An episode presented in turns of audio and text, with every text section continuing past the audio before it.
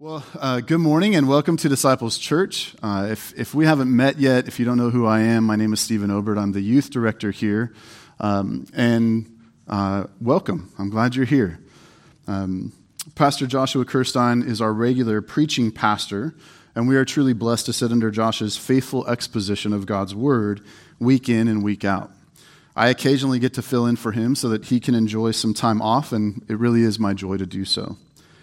If you've been with us for any time, you know that we have recently finished uh, walking through the book of James.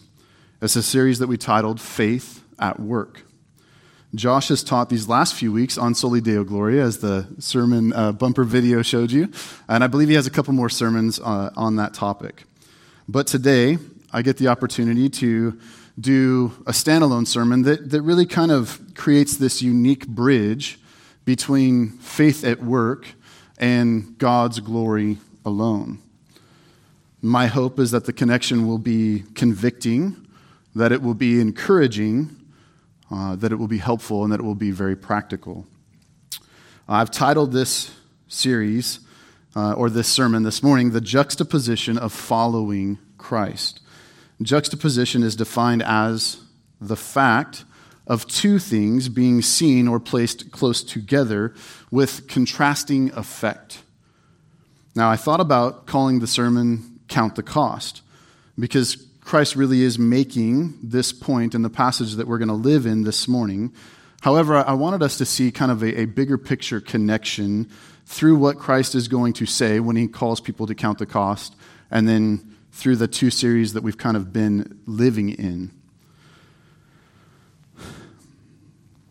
Far too often in our current culture, people profess to have belief in God and Jesus Christ as Lord and Savior, but they live as if they are the Lord of their own life. Now, to be clear, anytime a, a Christian sins, we are practically doing this. We are professing that Jesus is Lord, but we are deciding to be the Lord in those moments. The difference between a, a false profession of faith and a true profession of faith will be the way in which we fight and endure to the end in the faith that God has given us. Now, we know that no one is saved by their works. You, are not saved by what you do. Now, if you've walked through the recent James series with us, you'll know how clear this truth is. However, the Bible is also clear that those who have been truly saved those who have been born again unto new life in Christ will do real battle with their sin. They won't be sinless, but their lives will look radically different than the lives of those who live of or in the world. Now, there's a very clear section of Scripture in the Gospel of Luke, and there are similar parallel passages in Mark and Matthew that draw out the cost of being a Christian in Luke, the words that are used really grab our attention, and that's one of the reasons why I wanted to dig into this passage this morning. I also wanted to bring some clarity to the passage, to what the words are, are truly saying. In the part of Luke that we'll look at today, Jesus commands all people who may think of following him to count the cost of being his disciple. There is a, a prevalent and unfortunate idea called easy believism that has led many to think that they are right with God so long as they check off certain activities like church attendance or praying occasionally. Maybe uh, you show up on, on Easter and Christmas. Maybe you read your Bible once in a while. Some people even believe if they just say they're Christian that they are Christian. What we'll see in the text this morning is that Jesus didn't want people to falsely understand what it meant to follow him. If we who have professed faith haven't collectively understood the warning that we're going to see, then it's most certainly worth reviewing for us as well. Will you bow your heads and join with me in prayer?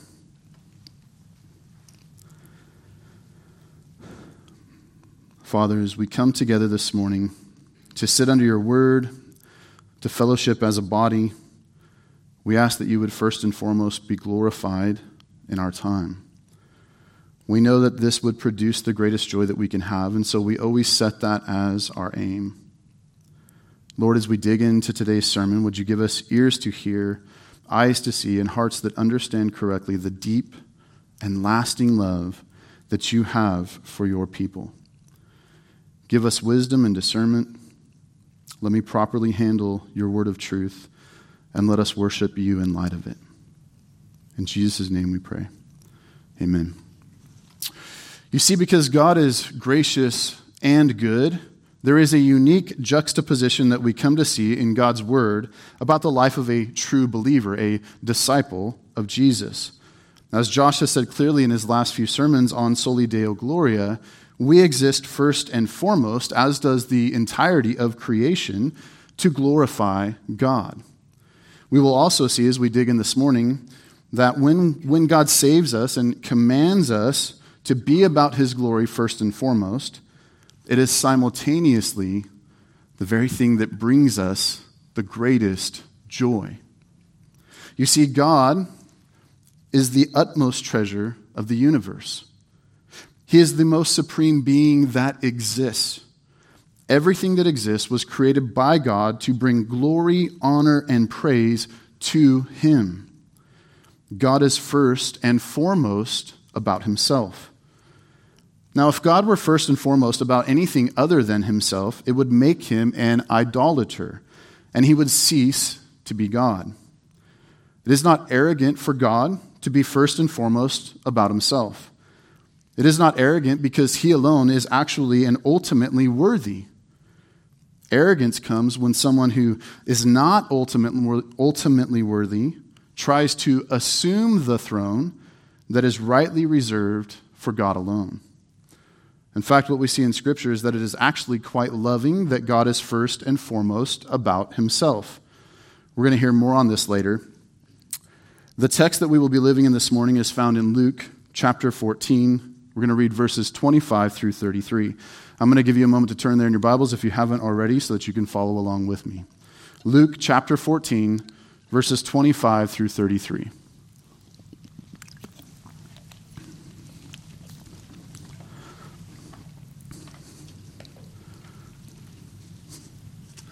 I can still hear pages turning, so I just want to make sure you have a chance to get there. Luke 14, 25, sorry, through 30, 35. Uh, I need to make that adjustment. Now, great crowds accompanied him, and he turned and said to them, If anyone comes to me and does not hate his own father and mother, and wife and children, and brothers and sisters, yes, and even his own life, he cannot be my disciple. Whoever does not bear his own cross and come after me, cannot be my disciple. For which of you, desiring to build a tower, does not first sit down and count the cost, whether he has enough to complete it? Otherwise, when he has laid a foundation and is not able to finish, all who see it begin to mock him, saying, This man began to build and was not able to finish. Or what king going out to encounter another king in war will not sit down first? and deliberate whether he is able with 10,000 to meet him who comes against him with 20,000. And if not, while the other is yet a great way off, he sends a delegation and asks for terms of peace.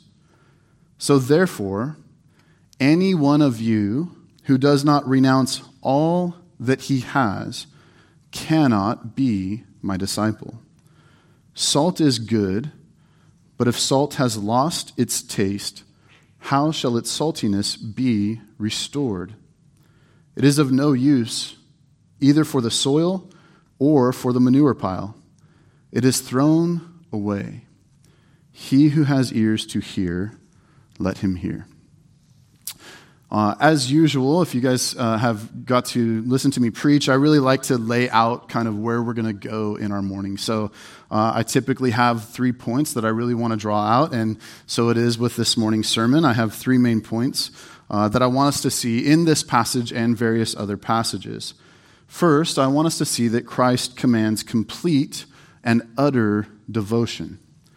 Second, I want us to see that this command is for our joy. And then, third, I want us to see that God's glory and our joy endure. through the roughest circumstances, through the trials of life, these two things endure. So, again, first, Christ commands complete and utter devotion. Second, this command is for our joy. And third, God's glory and our joy endure. So, point one Christ commands complete and utter devotion. Um, before I dive into it, let, let me just say that the first part of this is kind of heavy. And so, so walk with me through it, bear, bear with the text, let the weight kind of sit. And when we get to our second point, you're going to see why it's such a beautiful, beautiful command from our Lord. If you are to follow Jesus, you must be completely about Him. I've used the word follower here intentionally. All who claim to be Christians are claiming to be Christ followers. The word disciple in this text was not a word reserved for those few apostles being discipled by Jesus. This word was a, a broader meaning, and if you miss it, you're going to miss what Jesus is commanding for you. So let's look again at the passage and begin our breakdown. Luke 14, verse 25. Now great crowds accompanied him, and he turned and said to them, so let's pause right here. Notice the clarity in the passage, church. Great crowds were beginning to follow Christ. So when Jesus speaks in verse 26, what he is about to say is being said to these great crowds that are following him. This was not simply a command to the 12 disciples who were closest to Jesus. This was a command given to the great crowds, and therefore a command given to any after them who would follow Jesus. We see this even more clearly in verses 26 and 27. Luke 14, 26 and 27. If anyone comes to me and does not hate his own father and mother, and wife and children, and brothers and sisters, yes, and even his own life, he cannot be my disciple. Whoever does not bear his own cross and come after me cannot be my disciple. You see, the clarity Jesus makes here is that anyone who might come after him, whoever comes after me and doesn't do these things or meet this requirement. We could understand it better this way anyone who wishes to follow Jesus must meet this criteria. If you are claiming to be a Christian, a Christ follower, then this command must be true of you.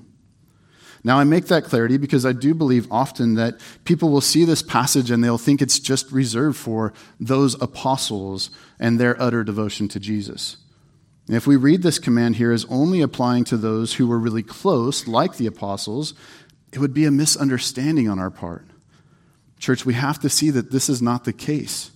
It is quite clear that Jesus is saying, anyone who follows me, who wants to be my disciple, must meet this standard. Now, notice something else here. Jesus was not watering down the truth about his supreme authority just to keep some large crowds. Now, unfortunately, there are many churches professing to preach the word and the gospel of Jesus that would likely have said, Whoa, Jesus, wait a minute, what are you doing? Don't say that. If you say something like that, those crowds are going to leave.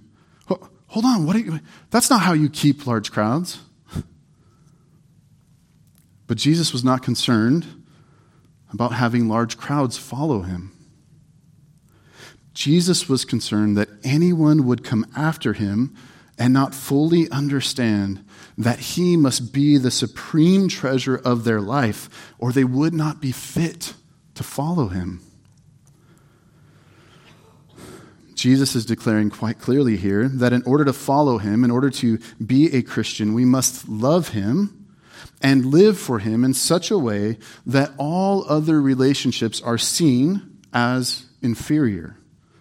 If you want to be a Christian, that's anyone who would come after Christ, you must be so utterly devoted to Him that in the most intimate human relationships that you and I have, it would seem as though you hate all others, including yourself, when compared to your love and devotion to Christ Jesus. Jesus will not be second place. In fact, the clarity he brings here shows us that he won't even be close to the other affections in our life.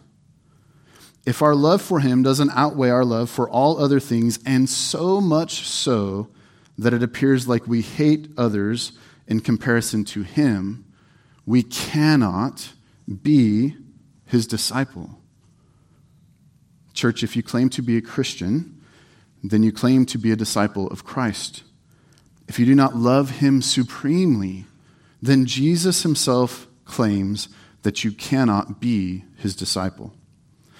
Now, the word hate in this passage stands out, right? It's, it's not something you would expect to hear Jesus say. Jesus commanded me to hate? That, that doesn't sound like anything I've heard about this Jesus. And it really seems to be used intentionally. I mean, it, it grabs our attention. And so I want to shed some light on this word that was used in Luke.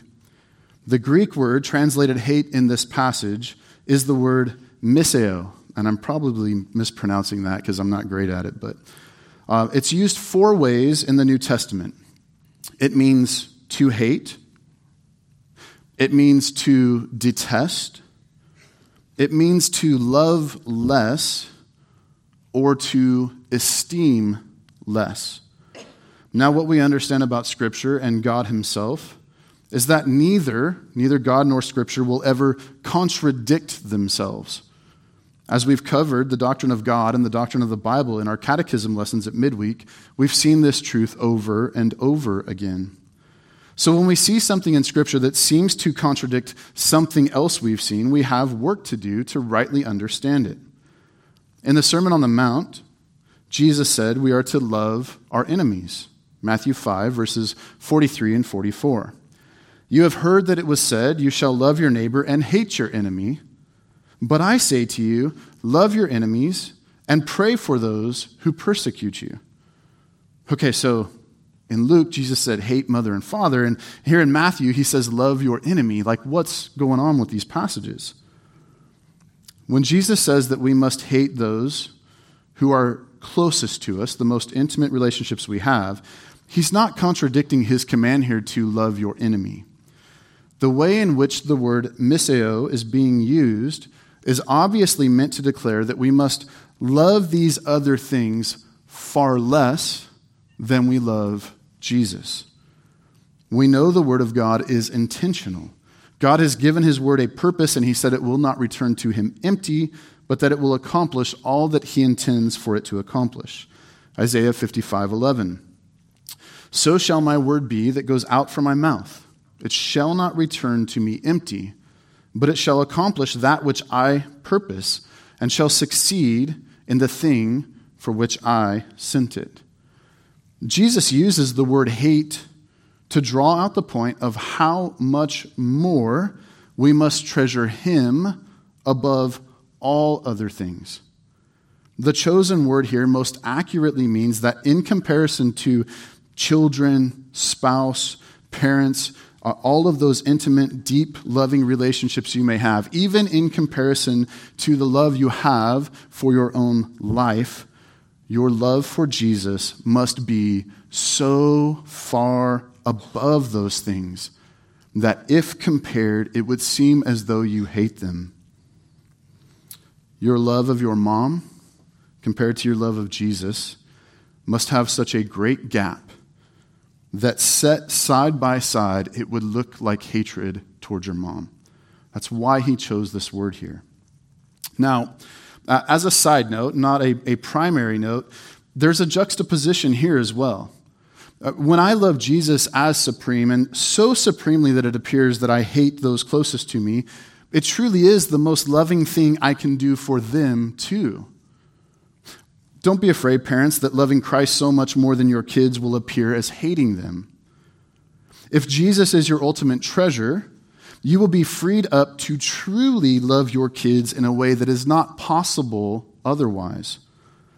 Here's what I mean my identity and worth are not bound up in my kids, they are rooted in the rock solid, unchanging Lord of all, Jesus Christ. So when my kids fail, I haven't failed. When they attack me, as sinful kids will, they don't hurt my heart in such a way that I respond towards them sinfully. Why? Well, because I love my kids through my love for Jesus as my Lord. I am freed up to love them well, and I don't make idols out of them, which actually helps me to truly love them. You see, when they fail, when they sin, and they will, uh, parents, yes, amen? Okay.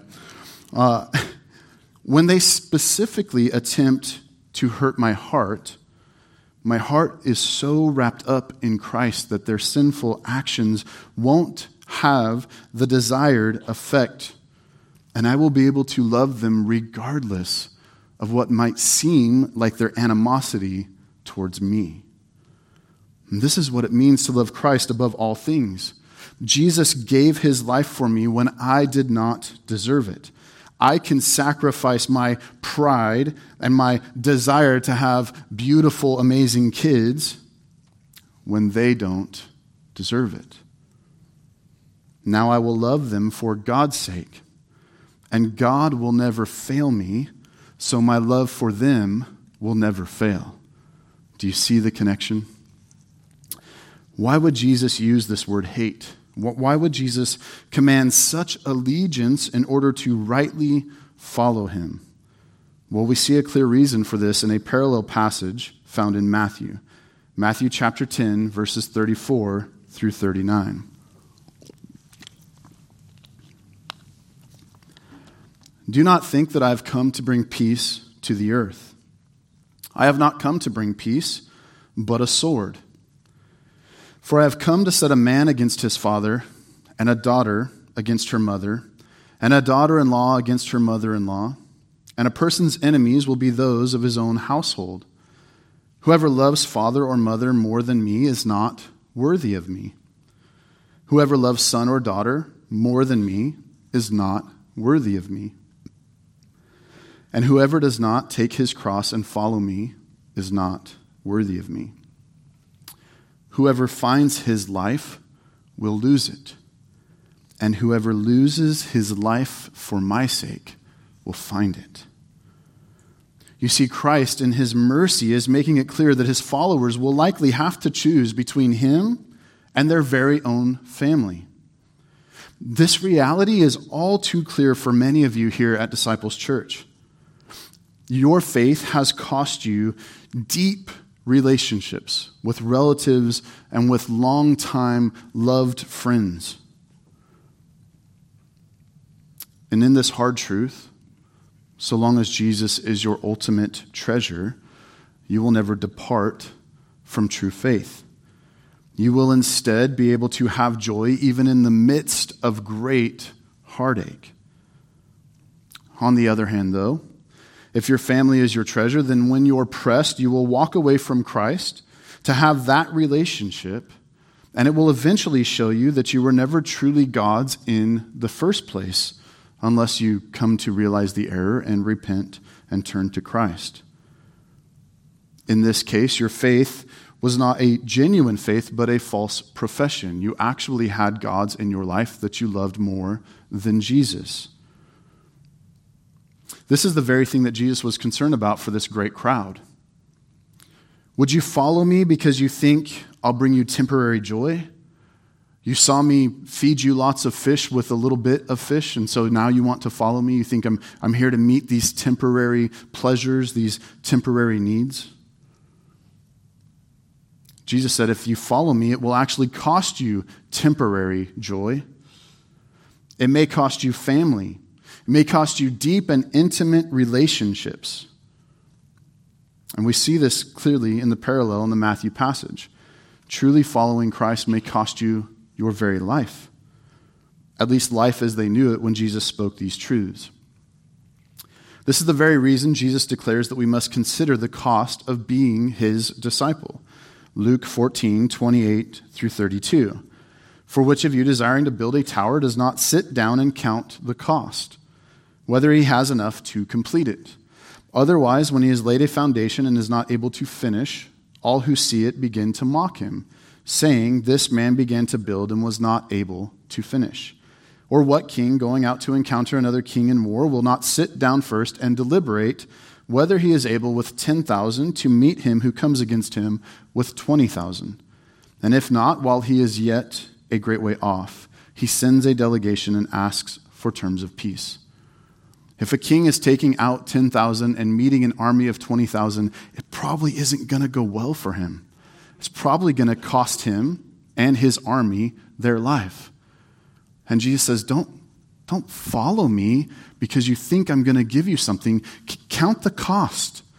If you want to follow me, it means you've, you've truly got to make me the Lord of all things, so far above all other things that it appears as though you hate them. Do you see the clarity, church?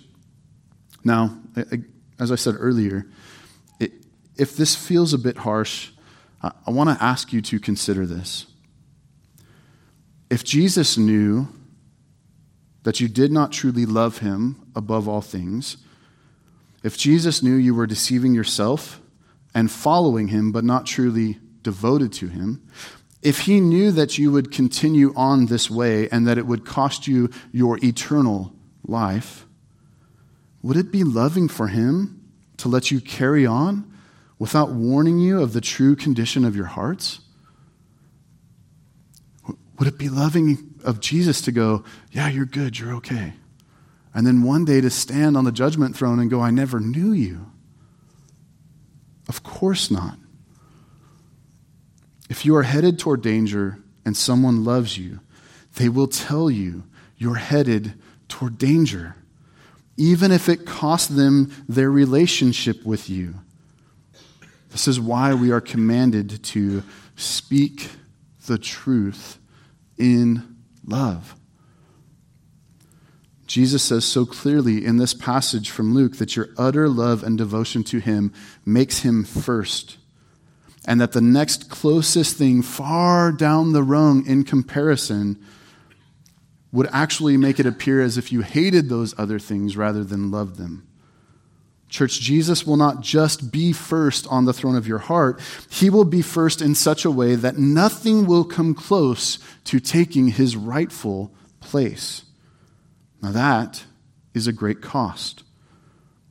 All the things you love, and, and, and hear me, rightly so, love your family, love your kids, love your spouse, Love your life. Thank the Lord for giving you life. Those things are okay things to love, they're good things to love. But in comparison to Jesus, they must be lesser and far lesser. It is not God, one, wife, two, children, three. It is Jesus, and then way down here in some absurd number, wife and children and family, right? And that's kind of the point that Christ is making in this passage.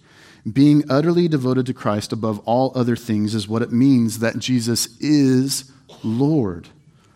Jesus sits on the throne. Not me, not my wife, not my kids, not my parents.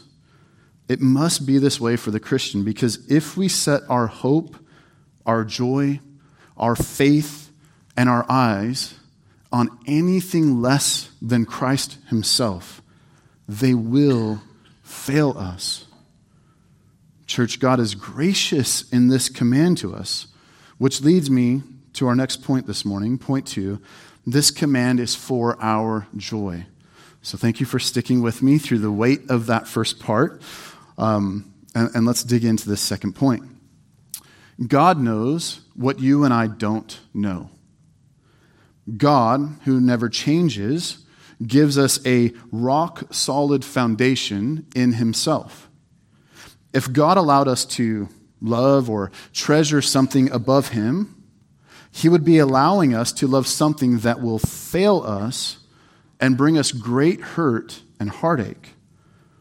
Uh, how many times growing up did your parents tell you to avoid something that you really wanted or really wanted to do? And now looking back, you can see the bigger picture of why your parents told you to follow their instruction. You may have thought in the moment that they were trying to keep you from joy, from something you believed would bring you happiness. But the truth of the matter is that because your parents had a greater knowledge, they were actually fighting for your greatest joy. They were trying to keep you from hurt and sorrow. Thus it is with God, our Heavenly Father. God has exhaustive knowledge. God also reveals to us in His great mercy and kindness that, like a parent, He commands us unto certain things.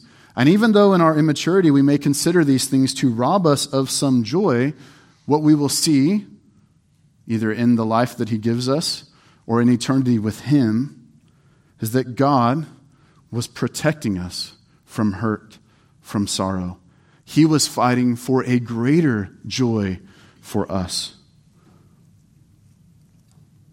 God's commands are for our good, even if we fail to understand that in our lack of knowledge and in our immaturity. If we knew what God knew, we would never ask for anything other than what God has done, nor commit ourselves to anything other than what God has commanded. You see, the juxtaposition that exists for the believer is revealed here in our second point. And think about it. When we consider that God, in His infinite mercy and goodness, has made our pursuit of His glory above all other things in our life, our sacrificing of our life for His glory, simultaneously the very thing that brings us the greatest joy, it reveals a juxtaposition. As John Piper would say it, He is most glorified in us when we are most satisfied in Him. God is not after our begrudging submission. Rather, He desires a joyful and submissive heart. We see this clarity in the Gospel of John.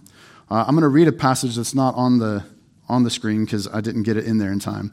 John 14, 15 reads, If you love me, you will keep your, my commandments. John 15, 10 and 11 reads, If you keep my commandments, you will abide in my love, just as I have kept my Father's commandments and abide in his love. These things I have spoken to you, that my joy may be in you, and that your joy may be full. We see the beauty of this juxtaposition in the passage from John. Jesus declared that our obedience, born out of our love for him, would also bring us our greatest joy, our fullest joy, complete joy. God has commanded us to lay down our desires and to treasure him above all other things. Obedience to this command is also the very thing that would bring us the greatest joy and fulfillment in our earthly lives and through eternity. This is sacrificial gain. It's a giving up of life to truly gain life. Now, to be clear, we would never obey this command if it were not out of our love for Jesus. We are commanded to love God above all things. And when God, in His mercy and grace, gives us faith, we are given a new heart that does most certainly love God above all things. Out of this love, we begin to see God's commands as gracious and good for us. And we have a new desire to obey these commands because of our new heart given to us when God caused us to be born again. When we are obedient to these commands, we receive the fullest joy. Now, don't miss this. Even though this is the way God designed all of this to be, God was not obligated to do it that way. So let me say that again. Even though God designed our world, our existence, and this reality to be the way it is, that living for His glory above all things also brings us the greatest joy, God was not obligated to do it that way. Uh, I've been on a Princess Bride kick lately, so when I, when I thought about this point, I, I, I immediately went to the scene where Westley is, is coming for the treasure of his heart. And Fezzik, Andre the Giant, is waiting for Westley to come around a corner. Westley comes around a corner and he kind of pauses and he's looking, and this massive rock, the size of his head, goes whipping past him and explodes on the wall behind him. And Fezzik looks at him And he says, I did that on purpose. I don't have to miss. Church, God has done this on purpose. He was not obligated to do it this way. God was gracious. God is the creator of the universe. He is the very reason that you and I have breath in our lungs and a beat in our heart. God, who is currently commanding all things like oxygen molecules and hearts to beat, does continue doing this at this very moment. If God were to withdraw his breath from the earth, we would all perish. Job 34, verse 13 through 15. Who gave him charge over the earth? And who laid on him the whole world? If he should set his heart to it and gather to himself his spirit and his breath, all flesh would perish together, and man would return to dust. Job understood that we are utterly dependent upon God for every second of our lives. If God were to pull back his spirit and breath, the whole earth would perish. Man would return to dust. We are dependent for our very lives upon God, whether we want to admit it or not. God is the one who is holding all things together by the word of his mouth. He's doing this right now. You see, far too often, people come across a passage like our main passage in Luke and they either excuse it as a command from Jesus to those super believers, or they view it as an arrogant demand from a needy God. And these views are incorrect at best and wicked at worst. If God were to command you to devote yourself to anything less than Him, He would be unloving. He is the only one worthy of your utter devotion. He is the only one who can keep his word and does so forever. He is the only unchanging one. He is the only supreme one. If God allowed us to make an idol of lesser things, this would not be loving of him. Actually, what the Bible declares is that if God hands us over to the idols of our heart, it's actually his judgment. If God were to hand us over to our sinful desires and lesser gods, they would fail us and they would leave us hurt and wanting. And if he were to hand us over too long, it would leave us in utter eternal ruin. See God's mercy and that he would create a world and a people and command complete obedience and devotion to himself while simultaneously making that obedience the greatest joy that we could possibly have. God could have commanded obedience simply on the basis of his authority. He did not have to make our obedience a joy. However, we see God's mercy and goodness in that he did both. And this is why I've used the word juxtaposition. You see, in my mind, these two things seem to be at odds. Sacrifice is not usually equated with joy.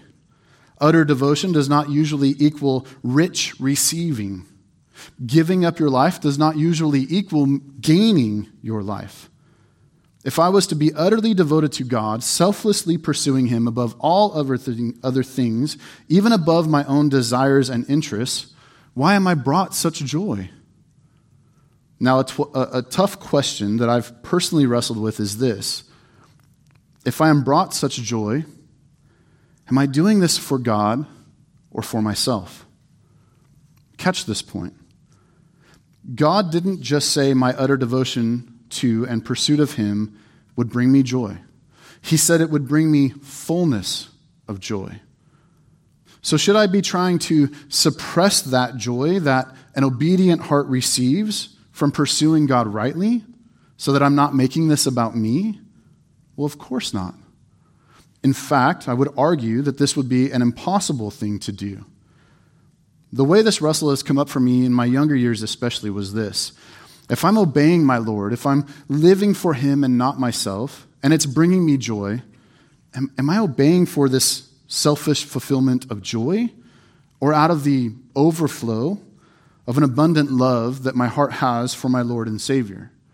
You see, if I'm trying to obey because I'm desperate for joy, then I would surely not be loving God above all things, but rather I would be loving joy.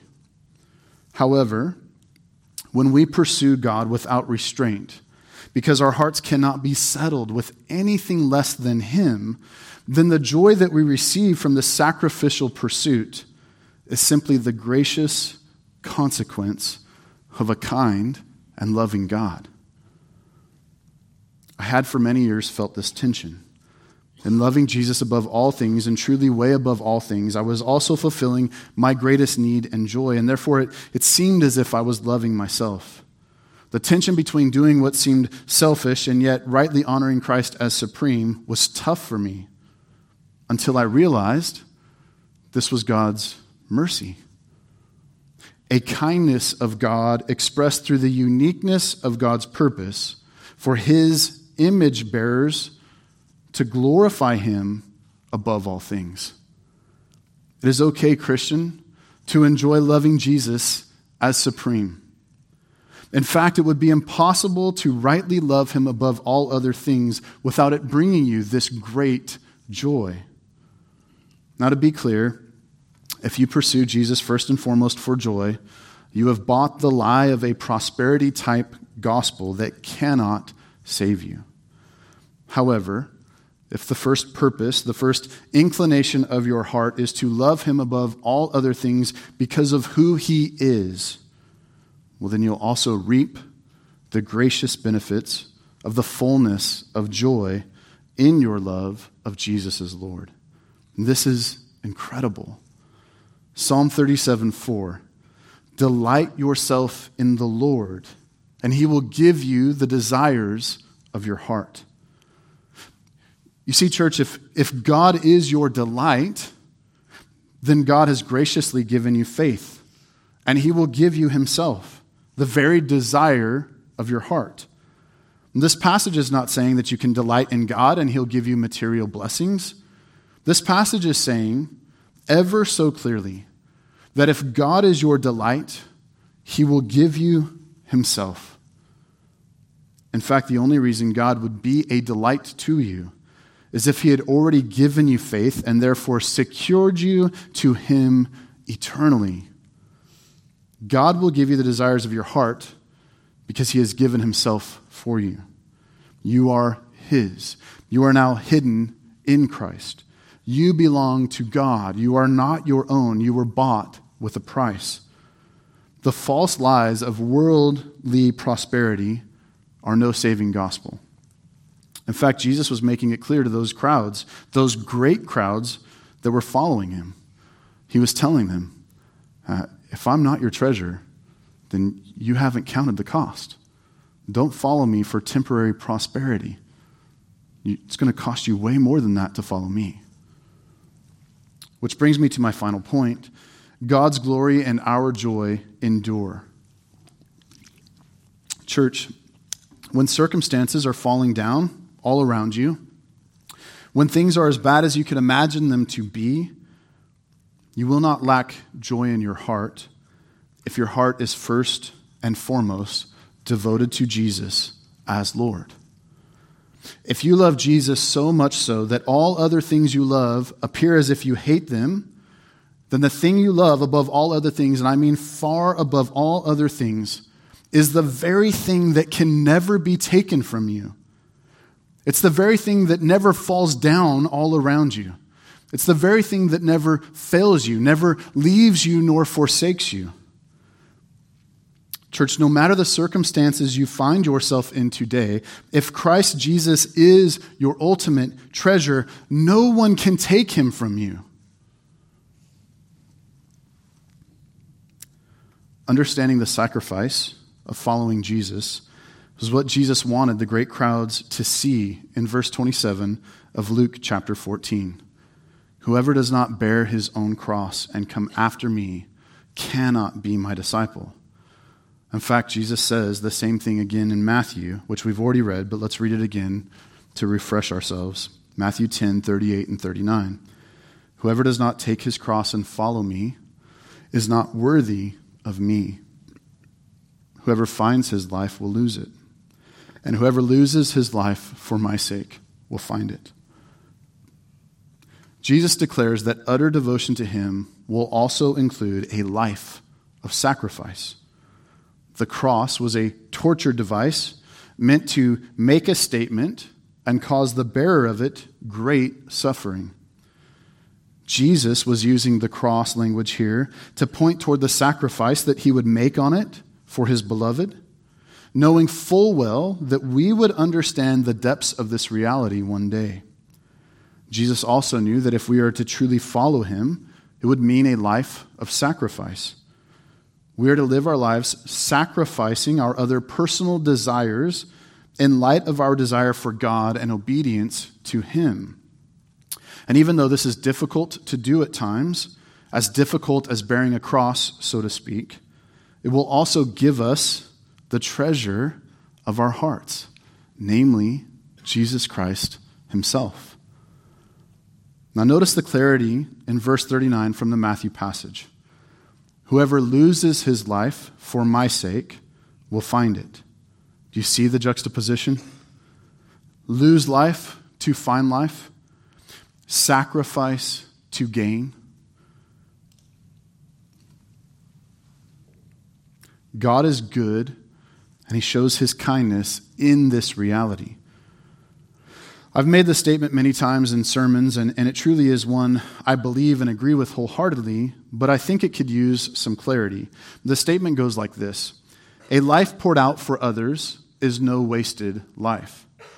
Now, to be fair, I'm, I'm really quite certain I heard that from somebody else. Like it wasn't an original genius thought of mine that, you know, I just can't remember who I heard it from, so I'm not trying to rob credit for that. But um, I also realize that this statement, if not given some content, can be misunderstood. You see, there are many people who live their lives pouring into others, pouring out their time and desires for others. However, they never truly have as their foundation a desire to pour out their lives ultimately for the glory of God. If you spend your life on others for any other ultimate purpose than to glorify God, church, that would be a waste. And this is why Jesus warned the great crowds, saying, If you're going to follow me for any other reason than your utter devotion and love for me, then you are wasting your life. You're unfit. You cannot be my disciple. And maybe this clarity will help. Jesus didn't just say, Whoever loses his life for others' sake will find it. He said, Whoever loses his life for my sake will find it. You see, often giving up your life for Christ plays itself out practically in pouring out your life for others' sake. And since this is the case, my point in the statement of a life poured out not being a wasted life has always had at its foundation the ultimate aim of glorifying God. However, I think this clarity really helps us to see that phrase with right eyes. Church, if you try to keep your life, you will lose it. You will prove that you had some other treasures above God, and that means you never truly had God. And if you give up your life for others, but never loved Jesus as your greatest treasure, then you were never his disciple. Avoid both of these pitfalls. See the great joy of obeying and loving God above all things, and even in the greatest moments of suffering God brings in this life. Hold fast to him as your treasure, and you will always have joy. You see, many times it is God's mercy that brings us to truly trying and difficult times. Many times, Christian, when God is stripping you of every joy in your life and you are wondering what has happened and how long you might be able to endure this, God is graciously stripping these fleeting idols from your heart to draw your eyes unto Him again. God, in His great mercy, is reminding you of the one thing that no one and no circumstance can take from you, namely God Himself. Church, this is God actively being merciful to you to bring you suffering. It is the way He sees fit to remind you of your desperate need for Him and to save you from making your life about something less. When God does this, fall to your knees and thank Him for saving you from a wasted life with no purpose. Remember that losing your life now for God's glory will actually bring you true life. Church, we don't do this to be saved. I, I want to say that again, just for clarity. We don't do this to be saved. And we cannot do this if we are not already saved. It's impossible. How can you love God if you don't believe in Him? If you are here this morning and you have made your life about yourself, please hear this. The harder you try to hold on, the greater your loss will be. All, all have sinned and fall short of the glory of God. The cost of this failure to meet God's righteous requirements is death. But the story doesn't end there, church.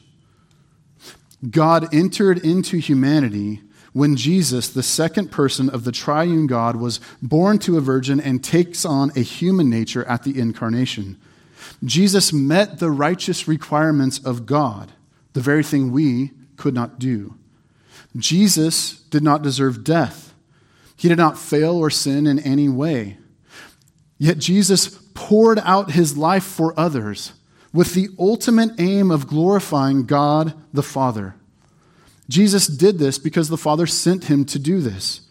And he did it because he knew that his life would be the only way that we could ever have true life. Christ gave his own life for sinners, for his elect people. If you are here this morning and you're still trying to hold on to your life, please hear me. True life is not found there.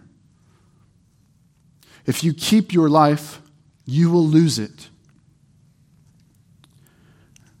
Repent of making life about you.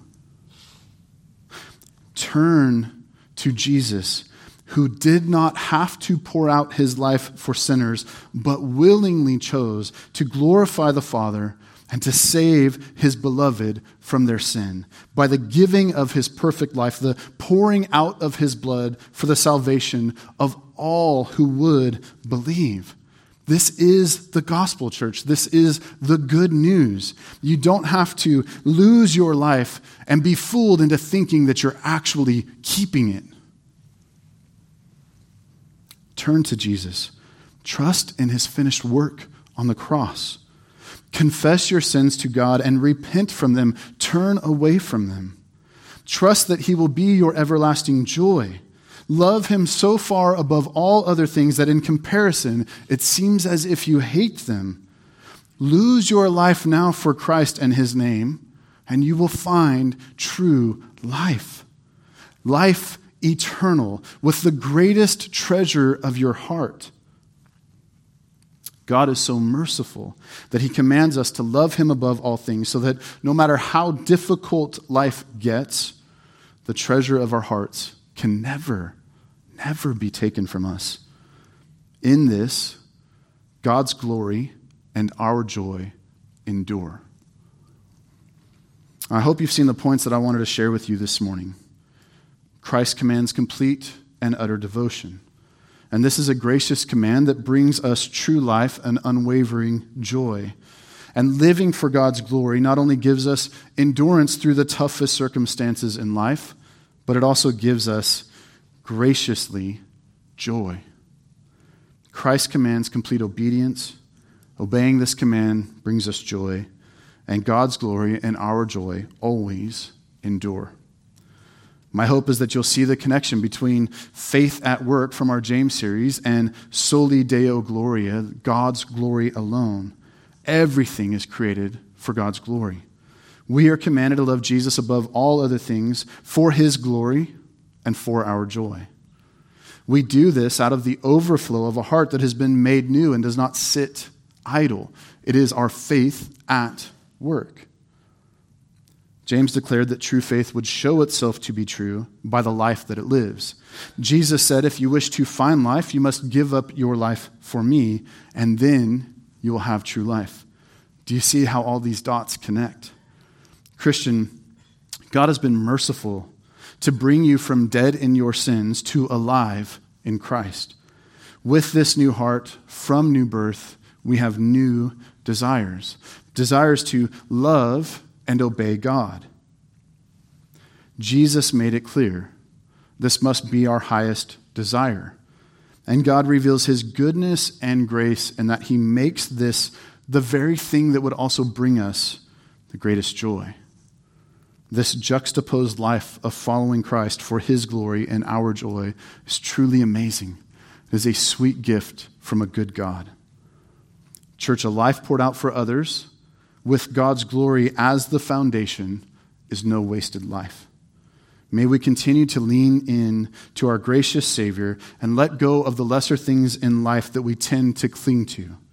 May we make much of God's holy name and fulfill the great commission Christ sent us out with.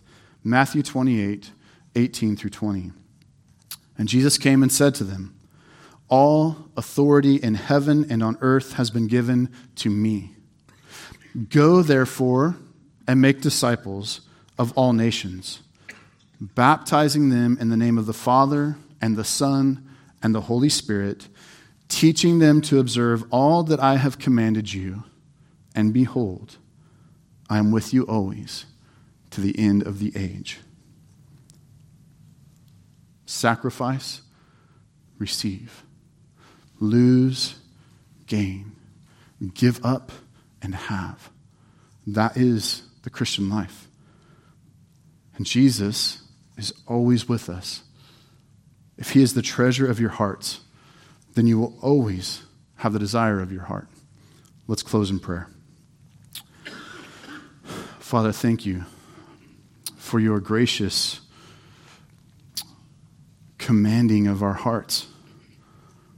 Lord, that you would make the pursuit of your glory above all things also the greatest thing that we could do with our lives, that it would bring us the greatest joy we could possibly have. You're so gracious to us. You're not obligated. You weren't obligated to send your son, and you are not obligated to bring us joy. Where, where those realities aren't clear in our hearts, Holy Spirit, would you show us our great need to see your value and your worth your holiness and our wretchedness and sin. God, would you bring us to repentance? Would you turn our hearts from desiring lesser things that will fail us unto you who could never fail? We rest, Lord, in the promises that you've made, knowing that you alone, God, can keep your word, that you never fail, that you never leave. We love you, Lord, and we thank you for these things. It's in Jesus' name we pray. Amen.